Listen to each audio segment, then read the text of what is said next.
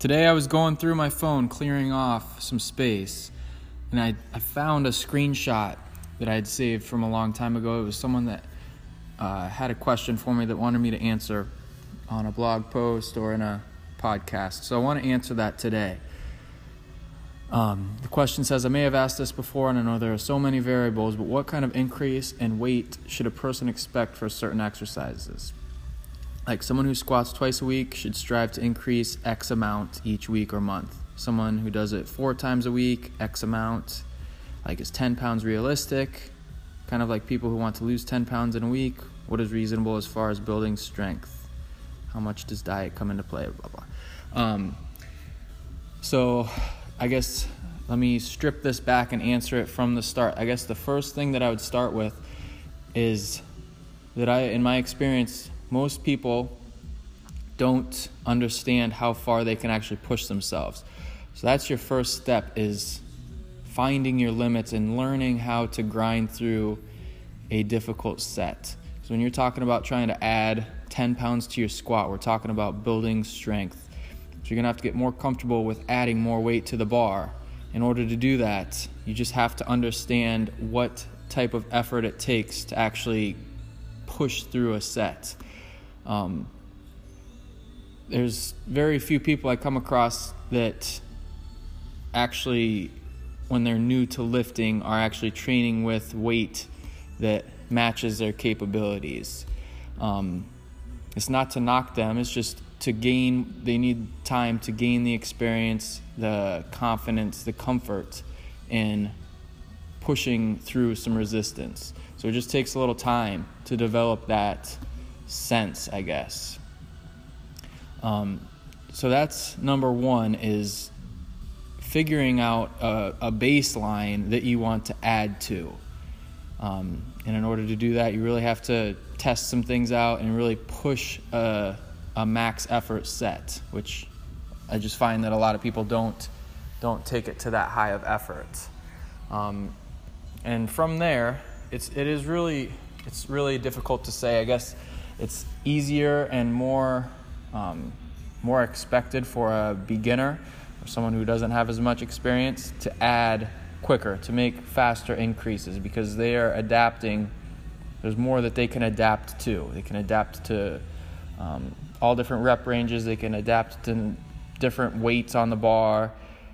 Um, anyone that's newer to training is just going to make faster progress out of the gate. That's just how it goes. And then the longer you train for that progress starts to slow and those increases become harder and harder to come by.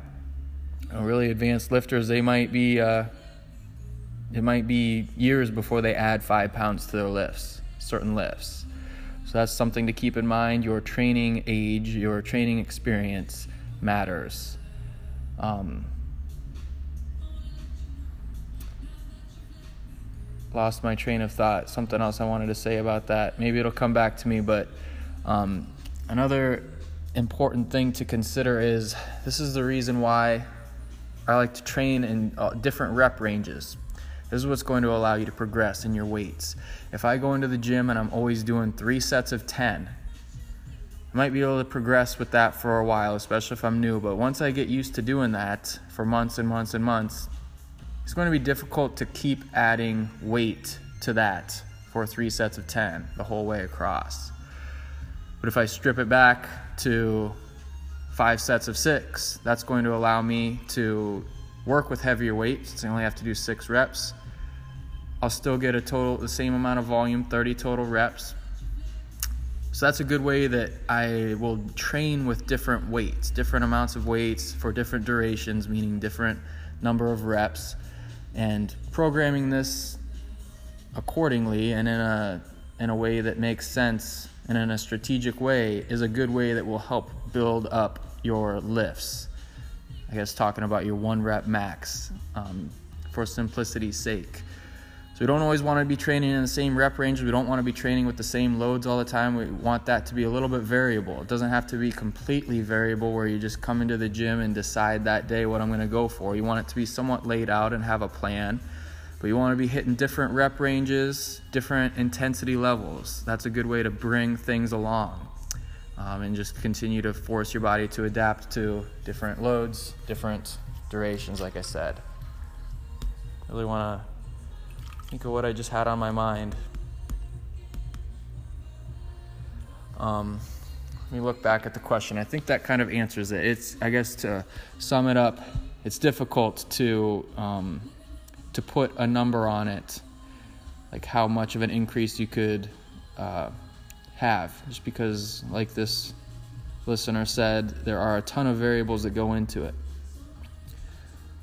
Every person is going to progress differently. Some people are just naturally, they'll just make progress a little bit faster than others. Some people it just takes a little bit longer and just more repetition, more time to drill the lifts before that improvement starts to set in.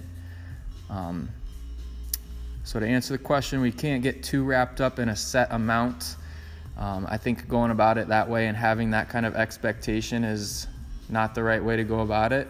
I've written about this before. I think this is the way that we want to go about it is just put your head down, put in the work, come in and do your sets to high effort, and then things start to happen on their own. Your weights will start to move up. You don't have to think about it. You don't have to think like, man, in a month I want to have I want to be squatting 10 pounds heavier than I'm squatting now. Just think about putting in, devote that attention to your sets as you're training, as you're working out. And that's what's going to add up to 10 pounds more being on the bar in a month.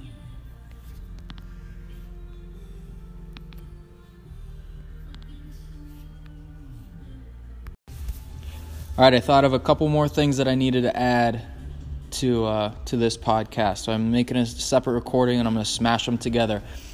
Um, I guess overall, something I should have said is if you're working uh, with someone close enough, like when I'm working with a lifter or a client, if I've worked with them for long enough and I have an idea of how they lift, how they perform, what type of progress they've made in the past, how they recover, you know, what their recent lifts have been looking like, I can make a decent estimation on you know what I could expect the lift to be at in um, a month's time, three months' time, six months' time, in a year. It's a lot easier to gauge that um, with someone that you have a little bit more context with. You just need a little bit more one-on-one time with someone, but someone calling in or writing in and um, asking a question, how much could I expect to increase? It's just it's t- too difficult. There's too many things to consider that I need that I don't have with just that question. Um, I did want to talk about frequency because frequency is huge. If you in the in the question, the original question did say like if I'm just squatting two times a week or if I'm squatting four times a week, I think it said. Um, yeah, I would say the higher frequency you're training with, the higher chance you have of boosting your numbers. It may not happen right away. Because if you're drilling a lift with a ton of frequency, three, four, five times a week, uh, just the nature of doing that, you're going to be kind of beat down and exhausted from doing that. So it's going to take some time to pop out of that. So You'll have to taper off some of the volume you're doing. But eventually, you're laying a, a wider and more stable foundation to build off of down the road. Um, so that's something to consider your frequency when you're doing high frequency training, it's never going to feel great in the moment. You're doing squats every day, you know, you're not you're going to feel beat up. You're going to feel weak. You're not going to feel like you can squat a ton of weight, but you start to taper that back a little bit. And in a couple weeks, you take some of that frequency down, you'll be more recovered, and you'll really be able to boost those numbers, is the idea. So frequency is huge. Definitely, uh, yeah, I wouldn't even I don't think it's fair to even expect much of an increase in a short in a relatively short amount of time if you're not training on movement at least three times a week. Um, now that is to say, of course, you can get some benefit with lower frequency. It's just going you're going to have to extend that time out. So we're talking about squats again, like the original question was.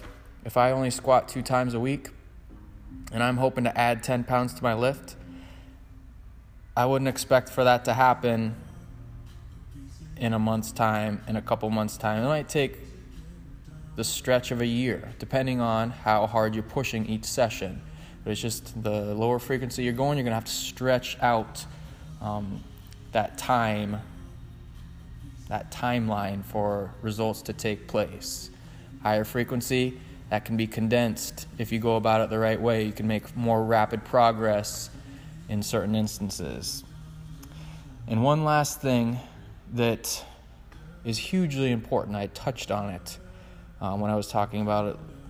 Um, people that are newer to training and not training with high enough weight. Uh, this is just so huge. I, I go over it with everyone, but learning how to grind through a rep, through a set, is is something that takes a lot of training, a lot of practice to learn. Because we just have this natural governor on our system that when we're squatting and I'm coming out of the bottom and that bar is slowing down or it feels like it's not moving at all, our first um, thing that we want to do is give up on it. We're like, oh, it's done. I'm going to get crushed. So your your mind just tells your the muscle system to just shut off, and it ceases force production. So the training comes in learning to override that governor and learning how to push through and grind through, continue to stay committed to applying force to keep that bar moving, even if it's moving slowly. So, this is strength, the essence of strength training. Um, the higher the load, the more of a grind it's going to be. So, taking a lot of time to practice this and understand that that's actually what it's going to take eventually if you are seriously trying to add pounds to your lifts, you're trying to build more absolute strength, you're really going to have to learn how to grind through reps, grind through sets. Um, and of course, you do that with heavy loads. But as, as I've been saying, that takes a little bit longer to develop enough comfort and experience handling heavier weight. So, my favorite way to do um, to build comfort right out of the gate is high rep sets. Um, the high rep sets inherently mean that you're not going to be training with loads heavy enough to to produce much of a like a strength increase. But what I like about them is they teach you how to grind. Teach you how to grind through in a fatigued state. We're talking about high, high reps, so near 20 reps, um, and still with sufficient weight. A lot of people would approach a set of 20 and they're going to put weight on the bar or whatever exercise they're doing, um, and they'll just stop at 20, but that's not actually where they need to stop. They just are stopping because that's what's assigned to them. We're not doing a set of 20 um, with a weight that I could actually take to 30 or 40 reps. It needs to be a weight that you could barely get that 20th rep, okay? So when I'm doing a set of 20 squats, halfway, I'm like starting to feel like this is about where I want to stop. Okay, that's about the effort that I need to go. And at this point, I'm needing to chunk it out. I can maybe get to 10, and it's hard. Maybe I need to take a few breaths, stop for five seconds, reset my mind, reset my body, and I crank out another three to five reps. I still got five to go. Okay, and then those last five, it's maybe one at a time, and I really have to talk myself into doing the next rep each and every time until I get to 20. That's how a set of 20 should feel. It's not just 20 right in a row until I get to 20. It should be a grind. So that's that's the type of weight that you need on the bar that's going to teach you how to grind.